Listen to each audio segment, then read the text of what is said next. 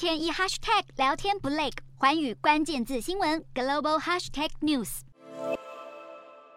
银行前冒出浓烈大火，浓浓黑烟不断往上窜。中东国家黎巴嫩人民心中的怒火就跟这火势一样强烈，因为辛苦赚来的血汗钱明明就存在银行，却领不出来。愤怒将监视器一把扯下来，有人则是准备好工具，拿大锤子用力把大门敲碎。黎巴嫩经济持续恶化，当地货币黎巴嫩镑兑换美元的汇率在16号重贬至8万对1美元，再创新低，而2天前则是7万对1美元。汇价崩盘，加上现金短缺的银行又严格限制民众领钱，禁止存户提领存款，尤其是美元，引爆民众怒火，对银行纵火泄愤。首都贝鲁特至少有6家银行遭到破坏。黎巴嫩自从2019年爆发金融危机后，黎巴嫩镑已经贬值超过 98%， 老百姓的生活早就苦不堪言，就连国家的中央银行也无力解决问题。银行也缺现金的还有非洲的奈及利亚，